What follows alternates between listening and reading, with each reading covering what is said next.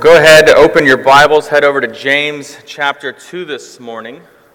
Uh, James has been teaching us uh, recently that there is a profession of faith that is not real faith, not saving faith, and he gives these four case studies I, I mentioned last week on this very important point. We, we looked at the first one last week, right? That that if a, a, brother or sister, a fellow Christian is in need and you see their need and you can provide for their need, and yet you refuse to, to help them, unwilling un, uh, to do so, that that is a, a sign of, of, false faith, right? There's something lacking in that sense. Uh, today we're going to consider the, the, the second case study, and I, I wanted to do this, if I'm completely honest. I wanted to do this because 20 years ago, during seminary, I came upon this verse and was absolutely in, intrigued with it, James 2.19.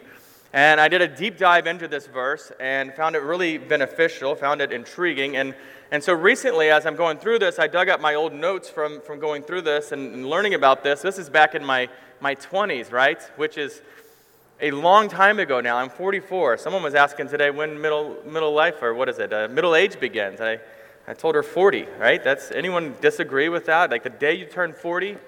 No? Your whole body will hurt when you turn 40. It's just what happens. Um, man, I want your attitude. Okay.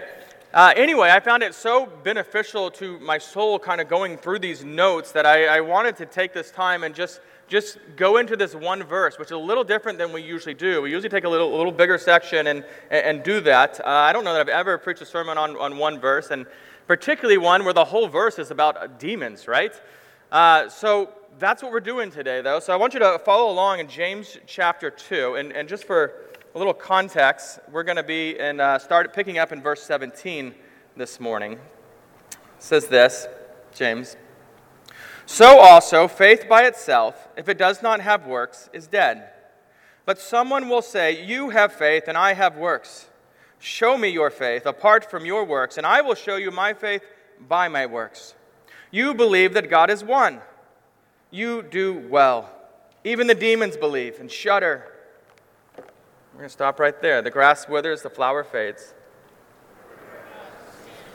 Let's pray. Heavenly Father, enlighten our minds and prepare our hearts to understand and receive uh, these words of your servant James, which are ultimately your words. Uh, may they move us to be passionate followers of Christ. May they correct us if we need correcting. May they uh, encourage us to pursue you, to rest in you, to find our joy and, and just an understanding and the, the real understanding of the gospel and the fruits of, of what we see in the gospel. And, and we pray this in the righteous name of Jesus Christ. Amen. So there's a method of evangelism called the Kennedy questions. Uh, used to be on campuses, college campuses, that were used all the time. Campus Crusade, which is now Cru, and I know Cru stands for nothing, but the older ones in the room know that it stands for Crusade still. Anyway, it was commonly used in college, and it began by asking this question. If, if you were to die today, right? Someone walks up to you and they ask you this question. If you were to die today, how sure are you that you would go to heaven? And people would give a percentage, using, I don't know, 35%, 95%, some, some sort of number. and the follow up question, regardless of what percentage you, you gave, was why should God let you into heaven? It's worded something like that, right? And, and many answered it using some sort of, you know, credentials, if you will, right? They'd, they'd point to, you know, because I was baptized or because of my, my confirmation class I graduated from. And others would, would appeal to being generally, a, I'm a generally a good person, you know, I've never murdered anyone or I, I treat people pretty well, that kind of thing. Uh, most people, though, would, would say something like, because I believe in God. That's why. You see, at the, at the heart of it, James in our passage here, as we're getting through this, the last week and again next week we'll get into it, but, but James is also concerned with with how professing believers understand what true and saving faith is and, and what the fruit of that faith actually looks like. What, what is it that we can see that becomes visual in that sense? Now, now, don't misunderstand me here today, but before we go forward, I want to make one thing very clear. Correct knowledge, orthodox theology, is tremendously important. It is. You and I must believe in God as, he, as He has revealed Himself in the Scriptures. I don't mean perfectly. There are going to be things you don't know about God and, until you stand before God and able to ask Him, able to know fully, right? But there are some really significant things in Scripture that you must know to be true about God that are absolutely orthodox. But in our, our text here, James makes clear that there are more, there is more to genuine faith than, than simply affirming sound doctrine. And what James is in the midst of saying here is, is he's getting this. It's, it's like he's saying this Hey, you, you, have, you have faith. You believe that you are a Christian, and the reason that you believe that you are a Christian is that you believe right things about God, right? Great, that's good. He doesn't say that's bad, that's good. But, but let me ask you, even here today, is, is that what your faith looks like as well? Is it something like you, you've memorized all 107 of the shorter catechism questions? And I, I really hope that you, you, you have. Don't, don't hear me as saying this is wrong because it, it is great benefit to you to do so. It is good for you in all kinds of ways that we want. But, but, but is it your understanding that somehow that's saving faith, that you're going to point to something like that? Or a mere mental agreement to right theology? And, and if so, then what James is, is saying here ought to frighten you, if that's the case. Listen again to what James says in verse 19. You believe that God is one, O N E. You do well. Even the demons believe and shudder. Demons believe in God. Demons believe that God is one. Demons are monotheistic. The demons have right theology. In fact, demons know more about theology, more about God than, than any of us do, than any humans. Do you, do you, remember back in Matthew 8 when Jesus is, is casting out the, the demons from the, the crazy man in the cemetery and, and, and, and he sends them into the herd of pigs and immediately the pigs go off the cliff and drown themselves as pigs? Uh, right? So in Matthew 8 29, he t- tells us this that the demons cried out to Jesus, and here's what they said What do you want with us, Son of God? Have you come here to torture us before the appointed time? You catch that? They call him the Son of God. They know who he is. They acknowledge who he is. They, they acknowledge his power over them. They even acknowledge that, that there is something coming later, right? They know something of the end, that they're going to be tormented later, punished later. Right? If you were to put out a test on their understanding of who Jesus is, A plus on their theology, absolutely. But they're not holy. Scripture makes clear that demons will have no part in the kingdom of God. And knowing about God hasn't changed them. They, they continue to remain enemies of the Lord. Now, there's a few conclusions that we can make from this. The first is this is no matter how much you know about God in the Bible, it is no sure sign of saving faith. And again, don't misunderstand this. You, you ought to be growing in your knowledge of God. You really ought to be. Each week, each month, each, each, each year, right, and so on, you ought to be growing in what you know about God and your pursuit of Him, your relationship with God. Uh, some years ago, I can remember talking with a friend of mine, not a believer, um, and he made this observation about his father. And his father is a longtime professing believer. Uh, and, and, yet his father was quite dishonest in all sorts of dealings and very ignorant of the scriptures. He didn't seem to know much of anything. And my friend's comment about this, uh, about his father, was this How can my dad claim to care so much about God and so much about the Bible and yet care nothing about what is actually written in God's Word? Care nothing to know about God. when I heard this, my first thought was, Yeah, how could he? And then my second thought was a bit personally convicting. It's a good question, isn't it? How, how can I claim to care so much about God and so much about the Scriptures and yet not be reading and not be studying it on a regular basis? Because you need to understand that the Scriptures, God's Word, this is food for your soul. You, you don't just need it one time in your life, you, you need it constantly. And you know this from experience. Whenever you, you, you stop, right? Whenever you fall away from, from being in your Bible, you start to feel that distance from God. And so let us resolve to know more of Scripture tomorrow than we do today. That is a good thing. And so, again, I, I do not intend to be anti intellectual. I do not intend to be anti theological by any means when I say this, but no matter how much you know about God, it is no sure sign of saving faith in Christ. After all, again, if anyone knows a lot about God, then surely it's, it's Satan, right? You, most believe that we, we learn Satan's history in Ezekiel 28 12, which, which says that he was the model of perfection, that he was full of wisdom as an angelic being, that he was perfect in beauty. And, and yet, this was all before wickedness was found in him. Right? It, it says Satan was full of wisdom. And there's no reason to, to think that his memory has suddenly gone out and he remembers nothing. And, and Satan knows the truth about God in a way that no man eh, will know in this life. So Satan existed long before Tim Keller started writing books, right? He existed before Jonathan Edwards, before Paul and, and Moses. He knows these things about God.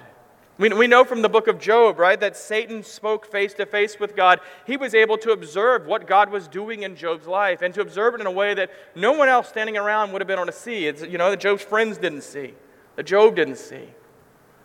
We, we learn in the Gospels that Satan knows the Word of God, and he knows it so well that he's able to use God's Word to try to tempt Jesus in the wilderness. You, you see, there are no atheists among the demons, not a one. And so, again, no matter how much you know about God, it is no clear sign of salvation. Be honest, though, do you find yourself judging a person's spiritual state by the depth of their theological knowledge? And that guy can, you know, quote three verses. Oh, he must be a really mature Christian. Right? Is that the only way you discern a believer from an unbeliever, a mature Christian from a baby Christian? And I, I mean, again, this is not a negative. It's good to memorize things. It'd be great if we could all just bring things out of memory. This is a beautiful, beautiful thing in our life, but, but it is no sure sign of, of, of salvation. And, and I hope we don't judge people like that way, that way right? Because um, people might be able to speak about the gospel and the work of salvation the hearts of men, and yet, and yet do so completely unaffected by the grace of God. The second conclusion that we make from what we know of the knowledge of demons is this is that having a sense of God's majesty, God's power, that also is not a sure sign of salvation. Demons also know the majesty and the power of, of, of God. That, that's why our verse says there at the very end, right? The demons believe and they shudder. They shudder. Right? That's an emotional response uh, in the demons feel. That demons are so sure of God's power, they are so sure of the coming judgment that, that this fear leads them to shudder, James says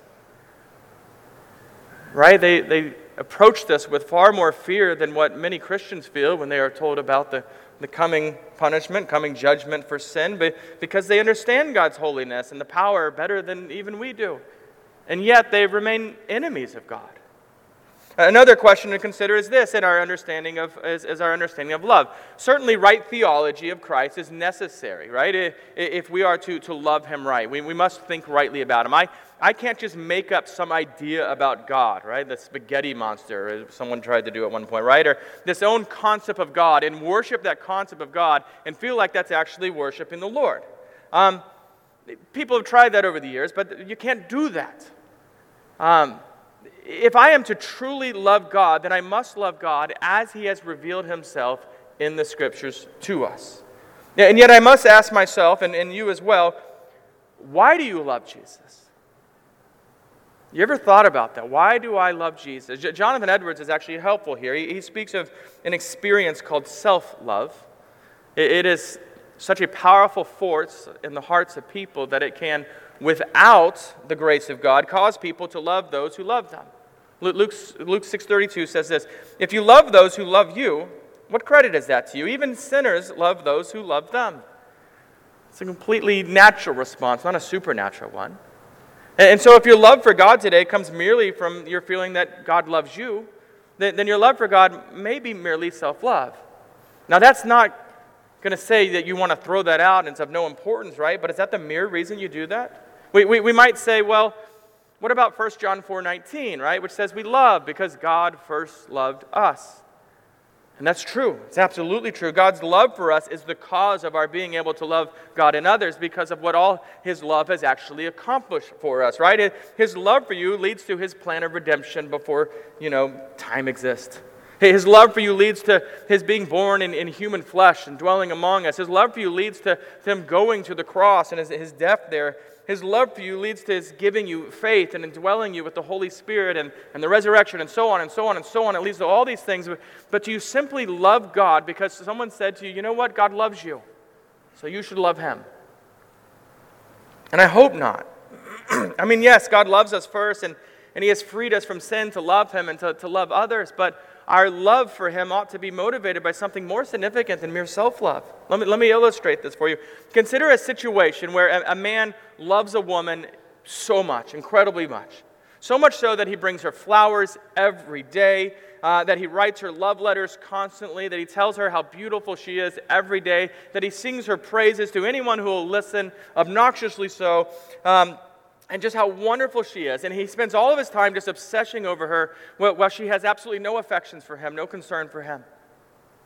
And then one day he quits showering her with love. She misses his affections and finally comes to say, Bob, I do love you. Love me again. Most would observe here, right, that her love is not genuine for, for Bob, but really it's love for herself. She, she loves him because he makes her feel special. She, she loves him, she loves being loved by him, not him. Self love makes interesting romantic movies, but it's, it's not the love of real faith. Now, if you're anything like me at this point, you're, you're wondering, can we just get to the point, Brian? Like, what is the sure sign of God's grace in my heart? Can we just get to that part? Right? What is the difference between the way a demon believe about God and the way that a Christian, a true Christian, believes about God? And, and here it is. The difference between the experience of demons and the experience of genuine faith is, is that demons are blind to the beauty of Christ. They have no affections for God. They're unwilling to obey God, right? And they, they have to do whatever He says, but they don't willingly obey God. The demons may know more about God than even the greatest theologians who have ever lived. They absolutely do, actually. And demons may see the majesty of God, but they are incapable of having true love for God. Consider Romans 10:9. If you confess with your mouth that Jesus is Lord and believe in your heart that God raised him from the dead, you will be saved. Now that's not written to demons to begin with, but it does help us understand this distinction. There is here a confession not just of knowledge about God. It might look like that at first, but, but an understanding that Jesus is, is what? What are we acknowledging? That Jesus is Lord. And there's belief, not, not only in the mind regarding the resurrection of Jesus, but in the heart. It goes deeper. True, true believers have affections for God that demons can never have. And what I mean by affections is this when your heart is filled with, with thoughts of God, there is a, a sense of this overwhelming beauty of God and, and an altogether loveliness of God. When, when you feel when you feel yourself love the person of Christ, that, that is an unmistakable sign of God's grace in your heart. Not just for what He can do for you or has done for you, but, because of who He is. We, we, we said before that, that demons know things about God, but they know nothing about what God is like, right? In a, in a true, deeper sense. They, they cannot know what God is like in the same way that a blind man has no idea what colors are, are really like. A blind man can learn about colors. Someone can tell them, try to describe them. He can memorize the names of them. He can, uh, you know, repeat descriptions so that anyone who's not doesn't know him deeply might be like, yeah, he knows about colors. He told me about colors. I'm pretty sure he knows about colors, right? But he doesn't know that. He doesn't know the sense of their loveliness. He, he can't experience that precisely because he is blind. The demons cannot have affections for God in response to the greatness of God because they cannot see the greatness of God. And, and neither can an unbeliever until God gives them eyes of faith to, to see the Lord in that way.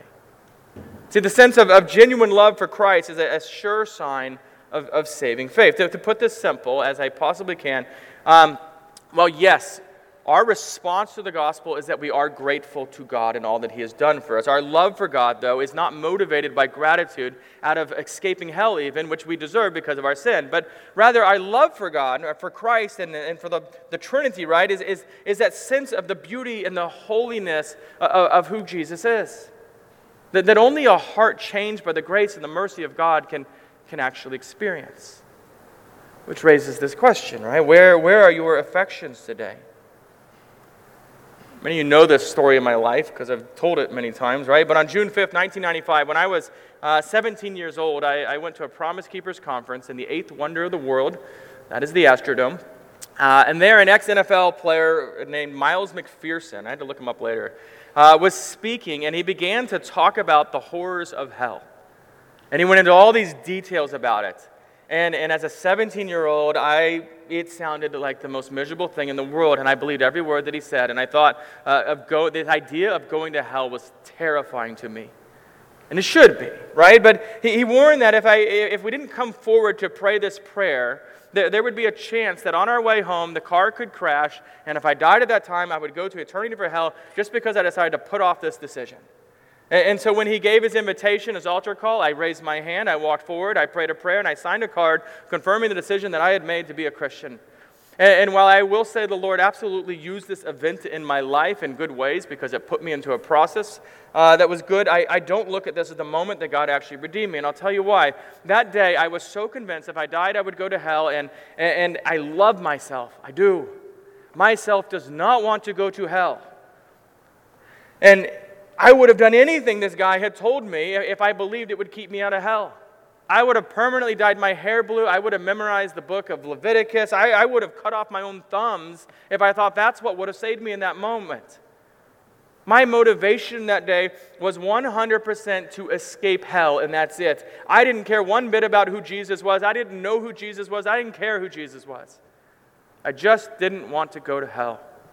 It wasn't until sometime later, after studying scriptures with, with some other Christians and, and hearing the word preached at the church I was going to, that I began to gain a, a right knowledge of God, a right knowledge of who Jesus is. And I, I began to really have this love for Jesus that I had not experienced before.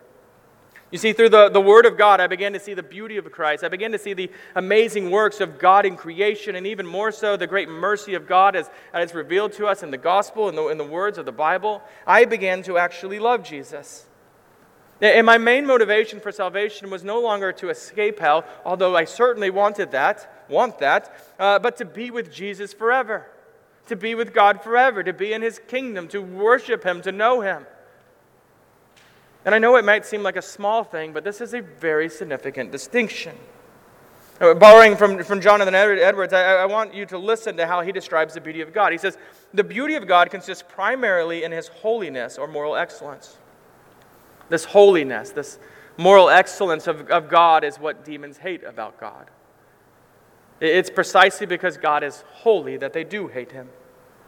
Um, th- those who reject the gospel in the same way will one day know that Jesus is Lord, right? Every knee will bow, every tongue confess, and yet they will not see his beauty, his loveliness. There will not be affections for him. In, in that day, all the knowledge that people have of God will be worth absolutely nothing if they have not love for God in their hearts have, they have not true saving faith. It, it is this stirring of the affections for Jesus that is the distinction between the saving faith of believers and the mere knowledge of the demons that James is calling belief here. To, to put it another way, besides genuine uh, affections for Christ, you know, what, what is the outworking of faith that James is getting at? That what do we want to see in the life of a believer? And, and notice I ask, what's the outworking of it? I'm not here asking what's the cause of faith. I'm not asking, you know, I, I just want to know what's the outworking, what's the fruit of it. And the answer to it is this the, the outworking of genuine faith is good works, and that's what James is getting at. We saw it last week. We're going to see it again in a different way next week, and we see it this week. It's, it's obedience to God's word, not perfect obedience, not even just some scoreable level that you want to try to put on it, but this desire for it. That's what your aim is. And it's obedience to God, to His Word. And, and James is saying that if you, if you want to understand faith, don't just consider what you theologically confirm. We, we've seen even the demons can do that.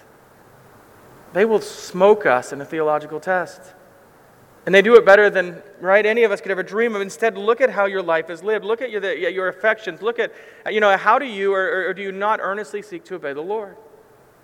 And so then I, I want to make one point of distinction here because I, I don't want you to walk away and unnecessarily doubt. And I think a lot of these conversations in James can lead us down that road. I, I also don't want to give you some sense of false idea of understanding of salvation. Years ago, when I was talking with a friend about my text, about uh, this text, about how Paul in, in, Romans is, is dealing with justification before God, and, and James is here discussing how we see that justification before God, how it's observable as real, uh, we were discussing this in, in this historically reformed understanding of what justification is, right? Yes, true knowledge of, uh, of the gospel, which we have seen demons can possess. And, and, and also, right, agreement that, that, that knowledge is, that it's true, that it's not some made up crazy idea, uh, but we've seen also, right, demons can affirm that it's true. And then he shared a, a word with me that I'd never heard before in my life um, fiducia. I might be saying that wrong. Uh, fiducia. I, I love the sound of the word. I remember that. It reminded me of that old Dr. Pepper commercial, right? Manana. Fiducia. You can hear it. It doesn't matter. Uh, anyway, fiducia is, is this Latin word, and it's something that demons cannot experience. Fiducia is something that you and I cannot possess apart from God giving it to us. Fiducia is this, this genuine trust in God. It's this reliance upon God for our salvation. It is that, that personal dependence on the grace of the Father, the Son, and the Holy Spirit for our salvation. It's when we stop striving to obtain righteousness in ourselves and we rest in the truth of the gospel. Fiducia is something only the elect of God possess.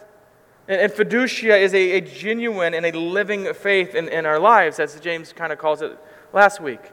The, the, the outflow then of true God given fiducia, that, that is, right, God given faith, is a love for Jesus Christ, which is seen most clearly in good works done to the glory of God. And so the question that I keep asking myself this week is this Brian, who or what are your affections really for? Who is clearly my Lord? Right? Who is clearly my Lord in the deepest sense of, of who do I seek to obey? Who speaks into my life and I say, okay, whether I like it or not? True affection for, God's, for God always leads to obedience to God. Good works which are joyously driven by your affections for God. Good works which are accomplished by the Holy Spirit who dwells in you, not your own doing. Good works which show that your satisfaction is in Christ alone.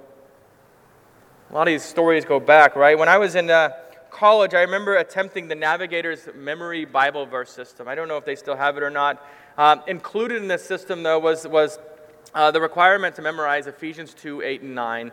Uh, wonderful verse about the way God works in salvation. It says, For by grace you have been saved through faith, and this is not your own doing, and is the gift of God, not a result of works, so that no one may boast. Now, it wasn't until seminary that my pastor at the time suggested, You know, you know, you ought to probably memorize the 10th verse there as well. All right. Right? He, he said you need to do so so that you can see that, that God given faith not only gives complete forgiveness of, of my sin, but, but also empowers me to obey God, to love others, to, to live a life that is about the glory of God. And, and verse 10 says this it says, For we are his workmanship, created in Christ Jesus for good works, which God prepared beforehand that we should walk in them. Christian, you, you see here that good works, they've been prepared by God in advance for you to do. And, and when our faith is real, then our affections are, are, for the person of Christ. And when those affections for Jesus are true, good, good works are the fruit that, fruit that flow out of that. And that's what James keeps getting at. Now, my, my prayer has been that you and I this morning would learn that, that true faith gives rise to deep affections for God or at least shallow affections for God. It, it gives rise to a love for the Father and the Son and the, and the Holy Spirit. And, and if you never experienced these affections for God, I truly never experienced these, I, I encourage you to plead with God. Pray, ask for this. Wholeheartedly ask that He would give you affections for Him. Assurance, brothers and sisters, is a wonderful thing. It is the gift of the Lord but only if it's genuine. So you've also got to ask yourself, right? Do, do, do you love Jesus? Do I love Jesus? Do I? And again, don't be overcritical. Don't do that thing where you're like, not enough, so God must hate me. don't do that thing. I know you so many of you are prone to that. But if you find that's, that's true, rejoice in that. Be thankful to the Lord that He has given you those affections. He has given you a love for Him, and, and, and seek Him, right? Seek Him in His Word, seek Him in prayer. Seek Him in the means of grace, right? The, the, the, the Word, the preaching of the Word, and prayer, the Lord's Supper. And, and then rest in the, the confidence that God has redeemed you. Rest in the confidence that you are His both now and forever. Let's pray. Father, we, we look to you and we look to you alone for the forgiveness of sin. We, we look to you to see, and we see loveliness. We, we see power, we see might, we see mercy. We see the most glorious, wonderful of all. We can't even qualify that in creation, just as all, because you're not creation. Father, we thank you for accomplishing salvation for us and for all the joy and the hope and the love for you and others that flows from what you have accomplished for us. Where we see deficiencies in this, we ask that you would you would strengthen us, that you would motivate us not by some sense of guilt or wanting to earn anything, but, but, but move in us as the way only you can. That we might love you, we might submit our lives more to you as you call us to in your word. Father, as we go from here today, we ask that you, you stir our affections for you, renew our love for you. It's in Jesus' name that we pray. Amen.